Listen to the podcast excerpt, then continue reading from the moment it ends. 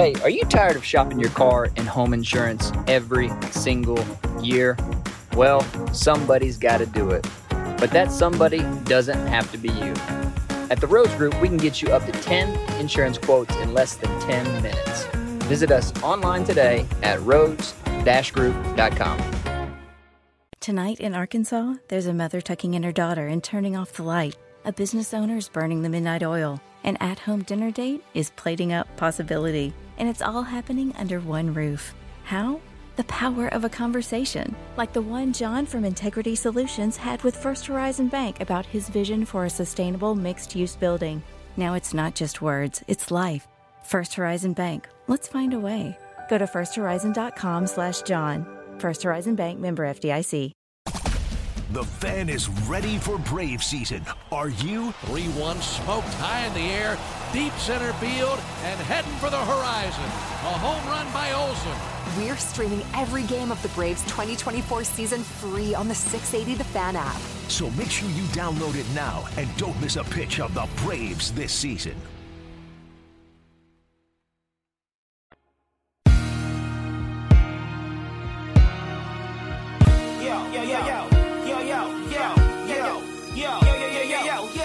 Hey guys, welcome to this week's edition of Welcome to Atlanta. We appreciate you guys making us your weekly destination to catch up with some of our favorite uh, Atlanta and Georgia guests, both past and present. Let's not waste any time. Let's get to this week's edition of Welcome to Atlanta. I hear the love you have for, for the Braves and the game, but the way it was always described to me was nobody loved the game of baseball more than Bobby Cox. There's a reason he spent Nobody. so much time at the Yeah.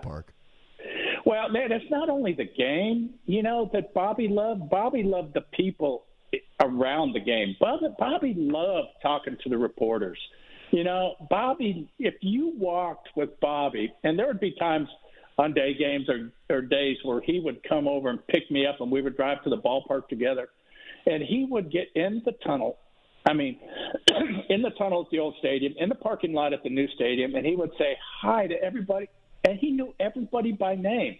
Everybody, the, the security people in the tunnel, he would he knew every one of them by name, and he would stop and speak to them. They loved him because he took the time to know them, ask about them, and he did that with everybody. I mean, absolutely everybody. And um, that was, you know, somebody told me one time if you want to be successful in a field, find somebody who's the most successful in that field and do everything exactly the way that he does. Well, I thought, how much better can I do? But I couldn't even be Bobby.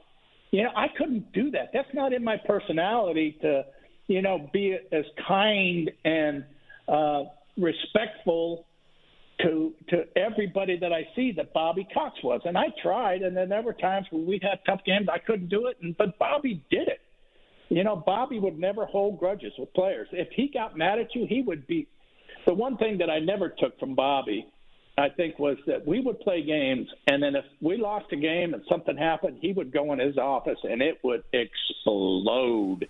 I mean, stuff was flying against the wall, and you could hear stuff. He'd be screaming and coffee mugs. And I walked in the next day, there was a, a mug, a coffee cup uh, handle sticking out of the wall. He had fired it through the wall.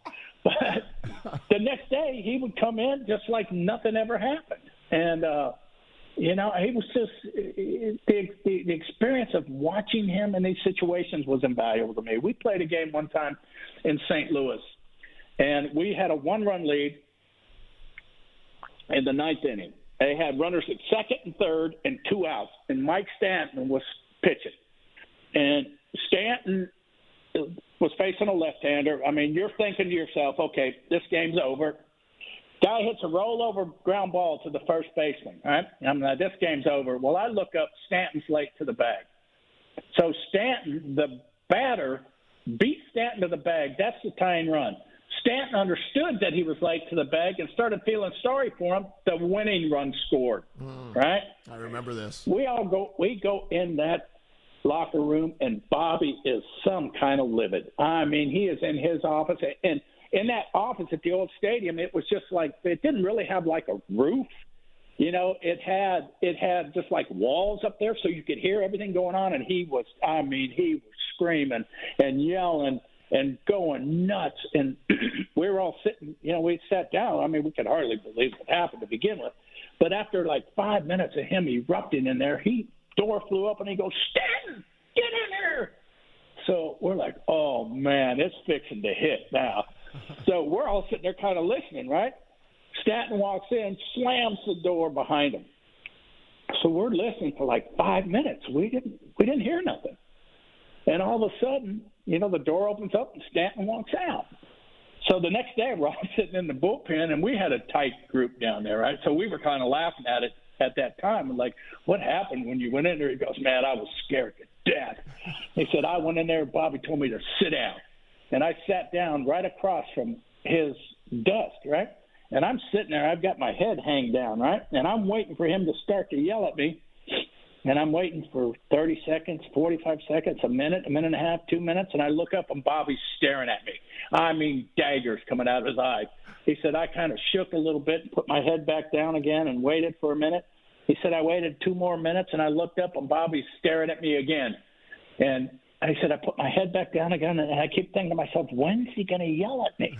And I'm sitting there, and after about a minute I looked up at him and Bobby looked at me and he goes, Mike, don't ever do that again. And Stanton goes, Bobby, trust me, that'll never happen again. He goes, okay, get out of here. But that was Bobby Cox. You know, that was Bobby Cox. He never held a grudge. He never, you know, situations he made his point. Uh, it wasn't going to happen again, and uh, you know the players respected him for it. You know, I would ask him. There were times players that would be hitting second, third, fourth, or fifth that would be really struggling I mean, they'd be struggling for like a week or 10 days. And I mean, I got to the point where I'm like, Bobby, are you going to move him up and down the lineup? And he goes, let me tell you my philosophy on that. I said, okay. He said, when I've got a player and he's hitting second, third, fourth, or fifth, he's generally one of my better players. And I said, yeah, and he's struggling. And I said, I will go to the point to where I think I need to move him. And he said, sometimes it's a week, sometimes it's 10 days, sometimes it's two weeks. And he said, when I get to the point where I think I'm going to move him, I wait another week. And always within that week, they pull out of it and they're right back to who they were. So you don't disrupt their confidence. You don't disrupt who they are. It's everything stays, uh, you know, settled and and everybody's uh, you know in the right frame of mind it doesn't disrupt anything. You know i use that philosophy so many times that it worked every time for me too.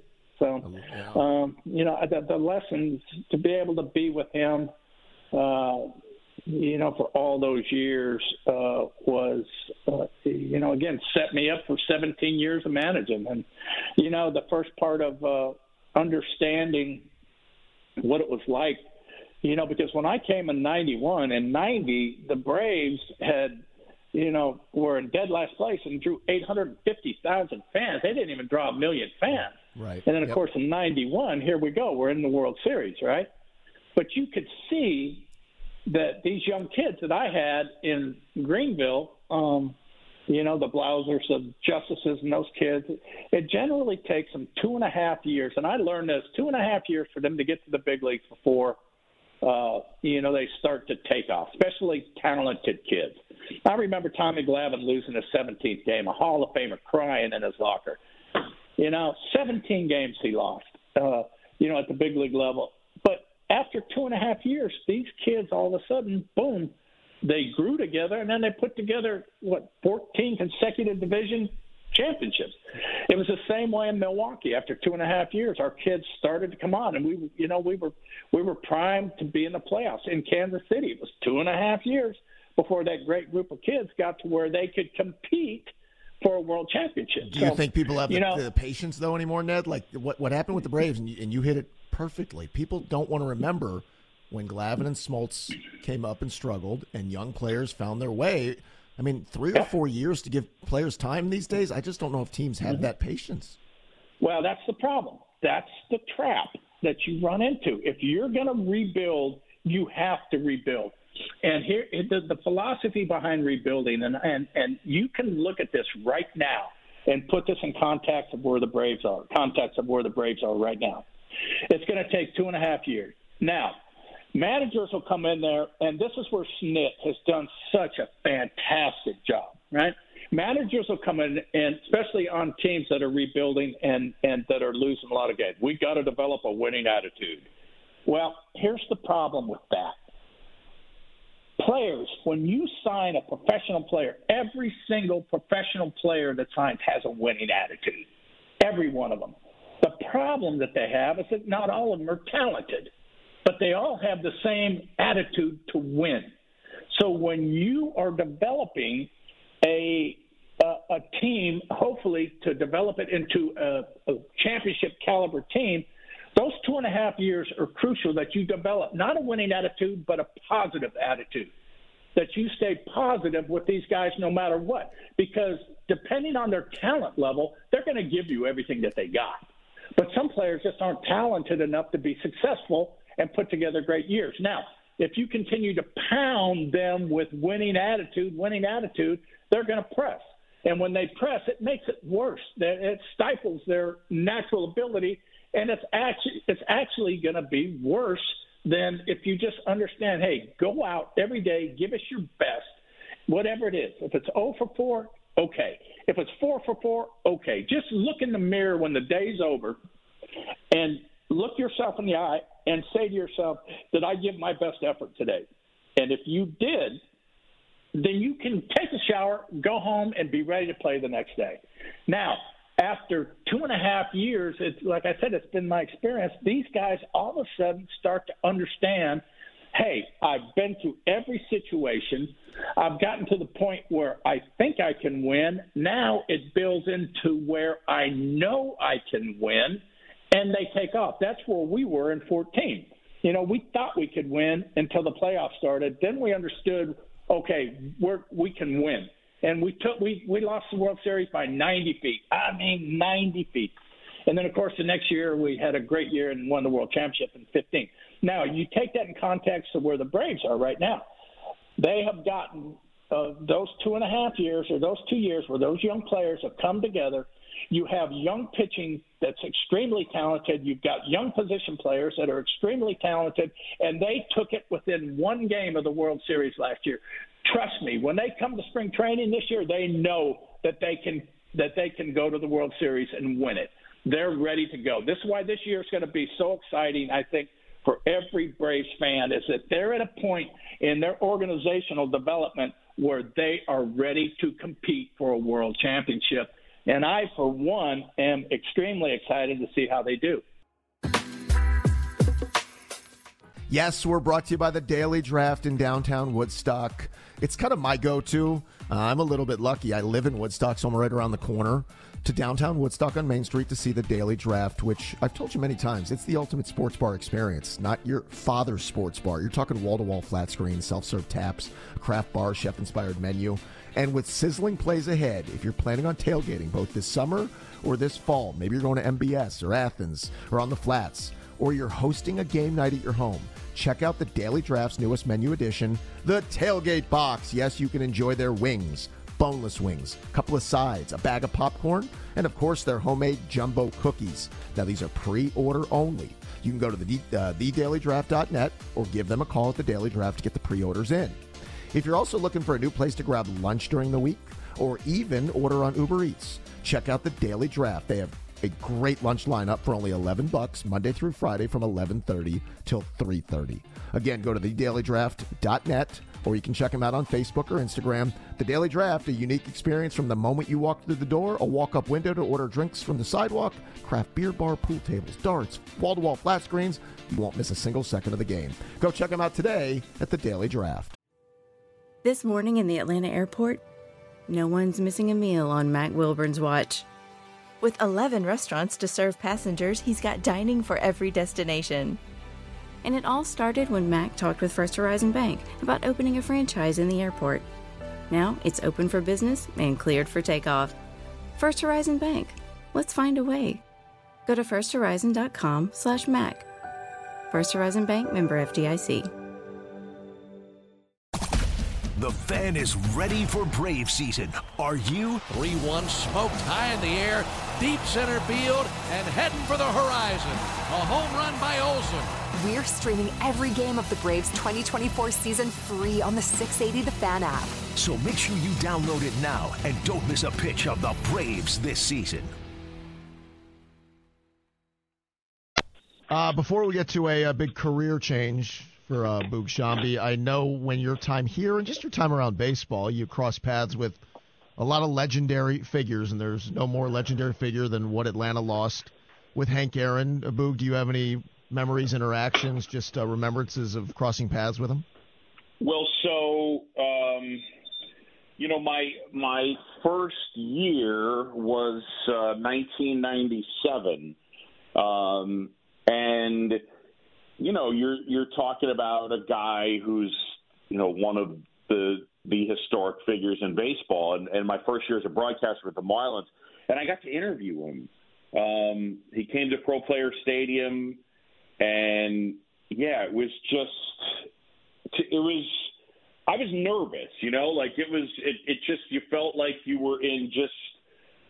And I got a chance to be around him a, a handful of more times, but I it was just different. You know, I've been around a lot of guys, and there just aren't too many guys that had that type of presence and just, you know, like a quiet dignity to him.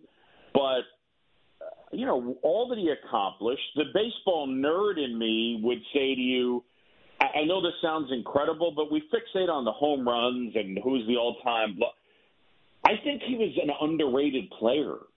But I think that when you when you really break it down, I don't know that because he played, you know, in and around the same time as Willie Mays, I think that he gets overshadowed a little bit, but people don't realize that yeah, he wasn't just a power hitter. He could run, he could defend. Um and you know, he hit for a great average as well. You know, this you took away his his home runs, he'd still have 3,000 hits, but I, I just can remember interviewing him and being and being intimidated. But I, maybe intimidated isn't the right. Being excited to be in the company of someone that had that level of gravitas. I, that's a great way to say it. But then you meet him and you realize he is the most humble, oh gracious, oh like giving person who. And, and Boo, you've been around a lot of folks like I have that, for whatever reason, they don't choose to be that way. But he was every bit of of those descriptions. Absolutely. Yeah, he's just a, a special a special guy, and and you know humble to a point where you you took note of it. Um, yeah, he it was. Uh, I, I it was a while since I, I hadn't seen him in, in in quite some time, but I, you know, just in just little interactions with him. I remember being down on the field before one of the World Series games and chatting with he and Carlos Stanton um, in San Francisco. I think it was the Tigers World Series, so that would have been what 2012. Uh, yeah, 2012. Um, so yeah, it's just you're you're you're talking about a, a special man and um, a guy who occupies a really special place in history. Good way to say it. Uh, congratulations, first and foremost, on the move to the Cubs. Without getting into your personal business, how does this come about? This move? Oh man, um, yeah, it's, it's it was interesting. I, I think the part that's that's funny is I really like, you know, I'm still going to do stuff for ESPN, but it's changing. So I I really liked my gig at ESPN. I think what's interesting is Len Kasper is a longtime friend. We were together um, in South Florida. He was the TV guy. I was the radio guy. When he left to take the Cubs job I was offered the TV job and turned it down and went and worked and did TV games for ESPN. And then after two years at ESPN, that's when I came to Atlanta and did the Braves for three years. But so Len and I had a close friendship. He had told me that he was thinking about doing this. And, you know, for some people, they can get it and some people don't. But, you know, he's never called a playoff game. You know, I've, I mean, I've been calling playoff games on the radio since 2005, and it's really cool. And you know, most people don't realize that if you're the TV local TV broadcaster in the NBA, in the NHL, in Major League Baseball, the local TV broadcaster, I think the NBA they might at least for a time they let you carry over, but for the most part, you do local TV when the playoffs come. You watch. You're done. And look, he had lived through one of the great experiences, you know, in baseball over the last 50 years with the Cubs breaking their curse. So that was not going to happen again, obviously.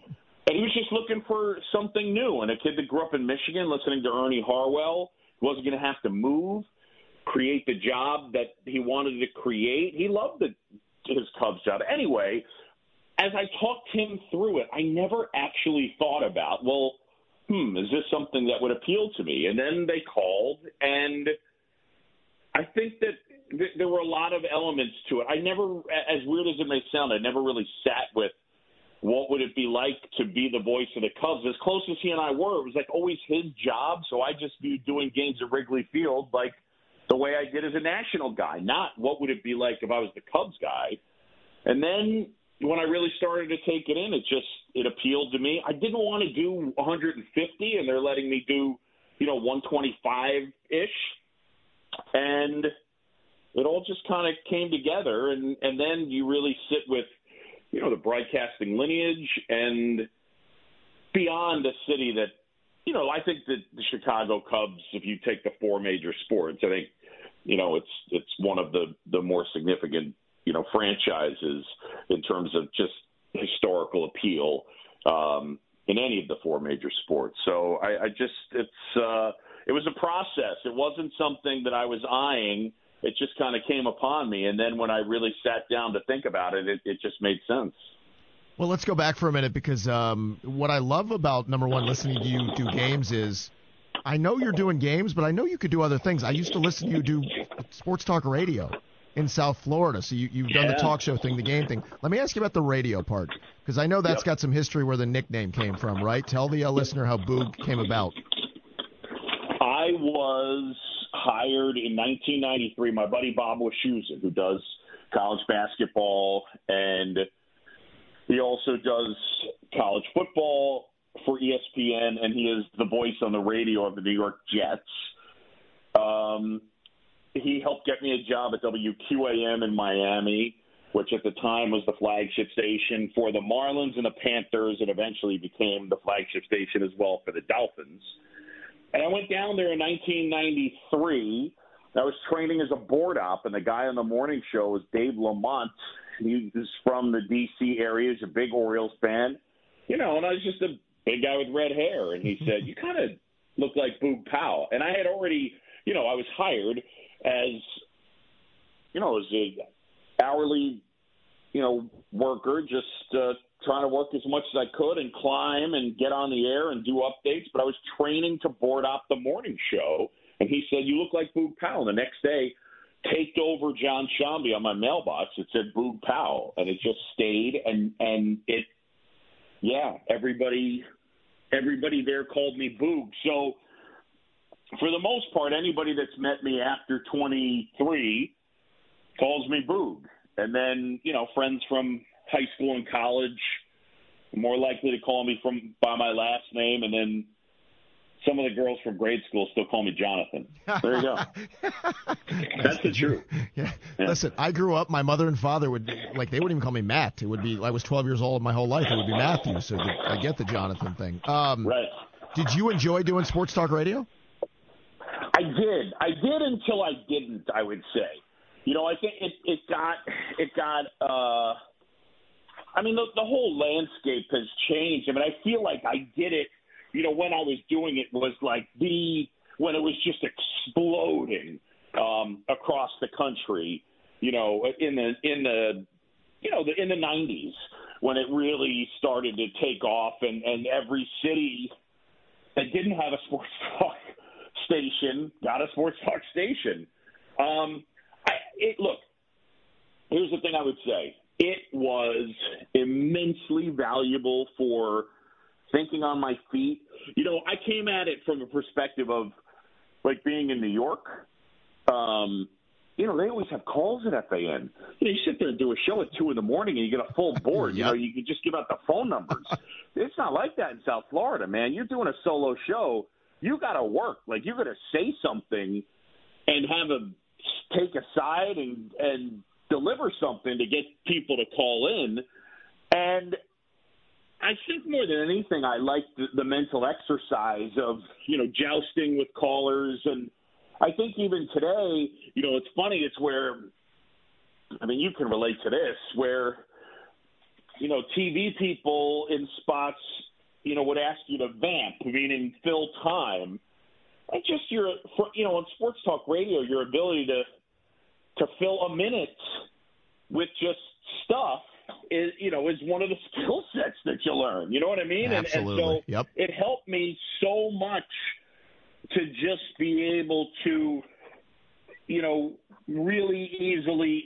I mean, eventually it got easy, but just be able to sort of tread water and um, and transition and fill space. So it was yeah, it was fun. I think I also. I think it also was the starting point for sports talk radio, is where I learned. I know this sounds funny, but yeah, it's where I learned how to do me. You know, where I learned to be comfortable to close the gap between what's the guy that's on the air like versus the guy that's off the air and trying to make it as close to the same person as possible. So it was, yeah, it was a, a really valuable thing for my development just as a broadcaster. Um, I got worn out on it, you know. It, it's I got worn out on it at times, but it uh, it's still yeah, I I I wouldn't change it for a, a second. I, well, well, let me ask you I this: love my time doing it. You said something I think was intriguing because one of the reasons I love listening to you call games, and I've always enjoyed it, is there is an element of like your guard is down. And I think what we've learned if you Yeah. do this long enough is what you just said. You've got to be you. But what comes with that is, I mean, there's corporations and there's management types. Did anybody in a game setting say? Not enough baseball, too not enough serious. Because you still do the baseball stuff with personality. Has that ever been an issue with anybody? It's funny. I've gotten asked that question, um, you know, from time to time, working for the Braves or the Marlins, and I swear to you, I have never in my life had anyone from a team say, "Don't do that again," or "We're unhappy with." something along like I, I think that there's a perception that that takes place more than it actually does is what I is my is, my two cents opinion. I mean I don't I, you know I can't speak for every broadcaster broadcasting for every team, but you know my short answer is no. It's just that that was not that was not a part of my reality. Folks, let me ask you a question. When it comes to dealing with experts, don't you know they've got your best interest in mind? Think about somebody in the medical profession as opposed to you diagnosing yourself. You would never do that. When, when it comes to insurance, I would think, yeah, you can go shop your own rates, but don't you want the professionals to do it for you, the experts? Well, I'm talking about the Rhodes Group. My friend Clayton Rhodes and the great folks at the Rhodes Group, they did that for me, and you should know. You should be shopping your rates or having pros do it each and every year because the rates change so much. When I'm talking about home or car insurance, you could be saving a bundle if you have professionals like the Rhodes Group shopping for you. They did just that and they saved me a couple of thousand dollars a year with home and car insurance combined. You can be the next to save a bunch of money with the Rhodes Group. I want you to go to their website. It's rhodes-group.com. It's spelled R H O A D S group.com or follow me on Real Matt Lana on Twitter. You'll see the link. You can click over and have them give you 10 quotes in 10 minutes at the Rhodes Group. Locally owned, a great bunch of folks who are professionals when it comes to finding you the best rates. Go to rhodes-group.com, have them shop your rates. They'll give you 10 quotes in 10 minutes at the Rhodes Group. In today's fast paced world, your business deserves banking solutions that are as dynamic and cost effective as you are. Solutions like free business checking from LGE Community Credit Union, free online and mobile banking, no minimum balance required, plus no maintenance fees and dividends on your balance. At LGE, we're a smarter way to bank. See what's possible for your business at lgeccu.org. No monthly maintenance fees. Other service fees such as NSF, overdraft, wire, and stop payment fees still apply. Not all businesses will qualify. Membership eligibility and base savings account that keeps $5 minimum balance required. Hi, I'm Mark Beckham with Atlanta Ramjack. We specialize in only foundation repair. What is foundation repair? Foundations sink or settle. These issues need to be addressed. It only becomes more costly the longer you put it off. What is the biggest cause of foundation problem? Either poor construction, inferior site preparation, or weather. Drought causes cracks in your foundations. If you see any signs of foundation issues, please contact us at atlantaramjack.com. Well, I wanted to ask you about Chicago in a, in a second, but you just brought up an interesting point that during the pandemic, it changed everything about how media mm-hmm. was covering sports access. And Kelly, there's a lot of us in the business who think that access might never come back the way it once did yeah. because players and coaches and managers, I mean, they don't mind getting done with their media access with a quick Zoom call or only a couple of guys post game having to do anything. What is your mm-hmm. take on it? Do you think we get back to pre pandemic like media access? That's a really great question, and I'm equally as concerned. I I'm not sure what it looks like. I'm not sure what the the future holds. I really hope so because this is this is tough, and there is just I go into every baseball game right now, and I sit down and talk to my producer Gretchen Caney, and I just think the content I'd be able to get you on a normal basis, what I could step into a locker room and talk to five six guys before game, versus more than not, we're not getting players before games. It's like we'll get a guy after the game, usually the, the, that night's starter, and then you know Brian Snitker And so the ability to do reports when you're not getting to talk to those guys is is tough. And so I know for for what we all do, if they can't figure out a way to get us more access, um, not I, I'm not. I don't know if it could possibly look like what we're seeing right now during BP, where it's like you basically have to grab a guy when he's done taking batting practice, or for instance, maybe with NBA, it's shoot around, and you're grabbing a guy right after shoot around, or two guys or three guys, and you're trying to get your content there. Like maybe that's what it looks like versus, hey, we're opening up the locker room for an hour.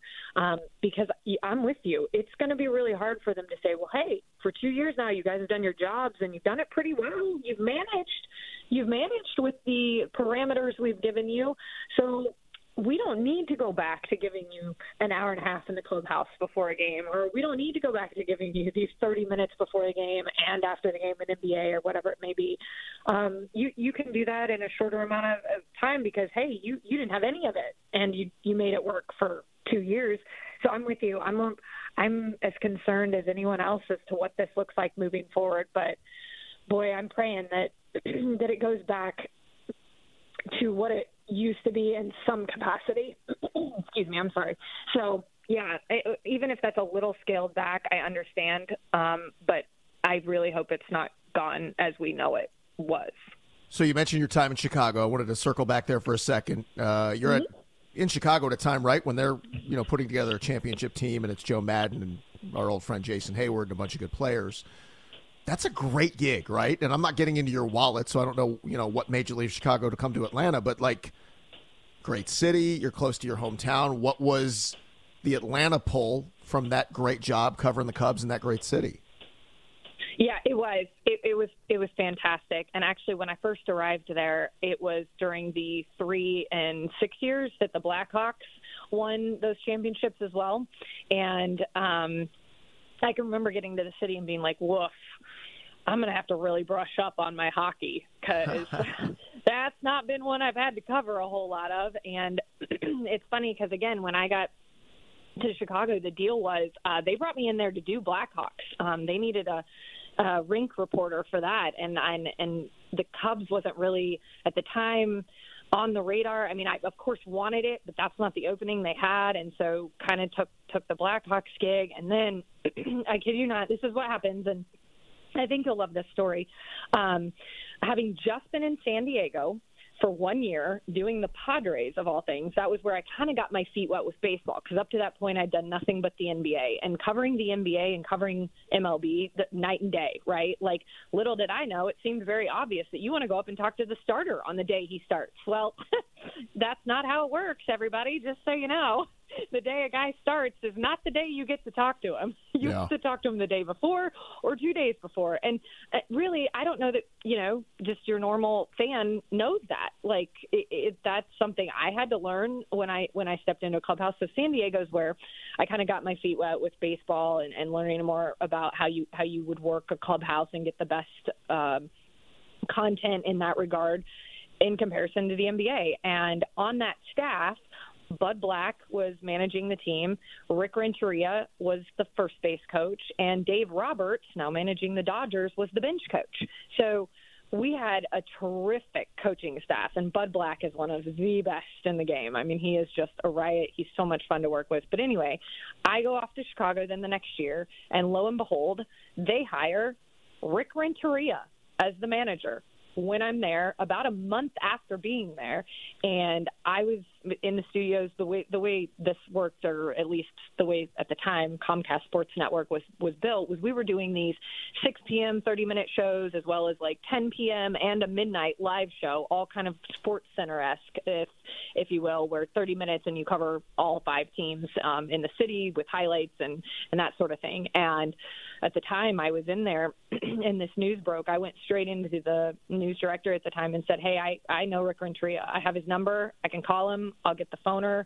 or we'll get him, you know, on camera as quick as we can." And that's what I did. And the second I was able to kind of pull that off, and they were aware that I knew the next Cubs manager at the time, that was my beat from there out. So again, being in the right place at the right time just came together, and so I covered the Cubs starting that next year with Rick Renteria's first year, um, and and you started to see them getting a little better, but it was still a ways out. They next year Joe Maddon becomes available. They bring in Jon Lester, and then that was the turn really for them that started them on this uh, crazy run. And by 2016, that was the most unbelievable year of any sport I've ever covered, just because of the magnitude of what that meant to the city and 108 years. And I, I remember spring training, them being able to re-sign Dexter Fowler and the way he walked into camp oh, four days after everyone reported, and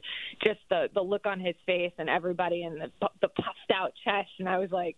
This group's going to be special. You just you, you feel it even that early. You know you can feel it, um, and then what they were able to do and accomplish that year um, was was really incredible. Game seven in Cleveland. I don't know that that I've ever been through um, the drama of a game like that and a rain delay where I'm standing on the top of the steps getting ready to run out onto the field and do these interviews and then then we have to wait a little longer and I just was like this is unbelievable. I'm unbelievable and the the the uh Aroldis Chapman home run and being back behind the stage where we were as reporters, all of us, right? Um, you see sometimes these things, and I mean, I saw Aroldis Chapman. I saw him kind of sort of sink down into this corner and watch David Ross go over and be like, uh uh we're going to need you. Like, you got to get up. You got to get into this room. Jason Heyward's delivering the speech, the, the rah rah speech that essentially turned things around. That's, you know, the rain delay speech that everybody talks about, led by Jason, who was just, by the way, absolutely fantastic to deal with day in and day out and Oh, yeah. totally Yep. revered in that clubhouse. He is just nothing but class and um yeah, just a privilege honestly to to be around him and cover him day in and day out. But that was that was an unbelievable run and then I don't even think I understood what it meant exactly until that parade. And I happened to be on the bus that was with Kris Bryant, Anthony Rizzo, Jason Heyward and Dexter Fowler. Those are the four players that I was on the bus with, um, doing live reports as we rolled down, you know, the Mag Mile and uh, through Wrigley, and it was just to see the waves and waves of people. Matt, I'm telling you, like you couldn't see where like the heads began and where they ended. It looked like they went right into the the lake. I mean, that's that's how far and wide people were lined up for this. That I No, that I mean that that's a generational event Yeah. of families who are waiting their whole lives to witness it. No, that must have been I can't that that like there's goosebumps when you hear about it. It is, yeah, and and I still telling it. That's how that's how I felt, and and just to be a part of that fabric, I guess. Like, I mean, you know, I you know how it is. We're not, we're certainly not part of these teams, but when you cover them night in and night out, and you're part of the broadcast that goes home to people every night, they they see you as as part of that moment. They they feel like you're you sh- shared that moment with them, and to me, that's something that I'll always cherish because Yeah, I got to be part of that that just miraculous moment for so many um, and, and share it with them, and that's pretty special. Yes, we're brought to you by the Daily Draft in downtown Woodstock. It's kind of my go to. Uh, I'm a little bit lucky. I live in Woodstock, so I'm right around the corner to downtown Woodstock on Main Street to see the Daily Draft, which I've told you many times, it's the ultimate sports bar experience, not your father's sports bar. You're talking wall to wall flat screen, self serve taps, craft bar, chef inspired menu. And with sizzling plays ahead, if you're planning on tailgating both this summer or this fall, maybe you're going to MBS or Athens or on the flats, or you're hosting a game night at your home, check out the Daily Draft's newest menu addition, the Tailgate Box. Yes, you can enjoy their wings, boneless wings, a couple of sides, a bag of popcorn, and of course their homemade jumbo cookies. Now, these are pre order only. You can go to the, uh, thedailydraft.net or give them a call at the Daily Draft to get the pre orders in. If you're also looking for a new place to grab lunch during the week or even order on Uber Eats, check out the Daily Draft. They have a great lunch lineup for only 11 bucks Monday through Friday from 11:30 till 3:30. Again, go to thedailydraft.net or you can check them out on Facebook or Instagram. The Daily Draft, a unique experience from the moment you walk through the door, a walk-up window to order drinks from the sidewalk, craft beer bar, pool tables, darts, wall-to-wall flat screens.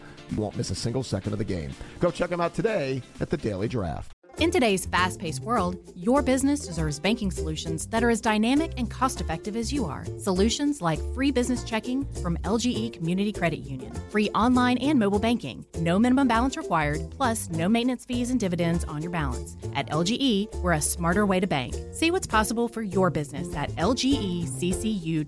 No monthly maintenance fees. Other service fees such as NSF, overdraft, wire, and stop payment fees still apply. Not all businesses will qualify. Membership eligibility and base savings account that keeps a $5 minimum balance required. The fan is ready for Brave season. Are you? 3 1 smoked high in the air, deep center field, and heading for the horizon. A home run by Olson. We're streaming every game of the Braves 2024 season free on the 680 The Fan app. So make sure you download it now and don't miss a pitch of the Braves this season.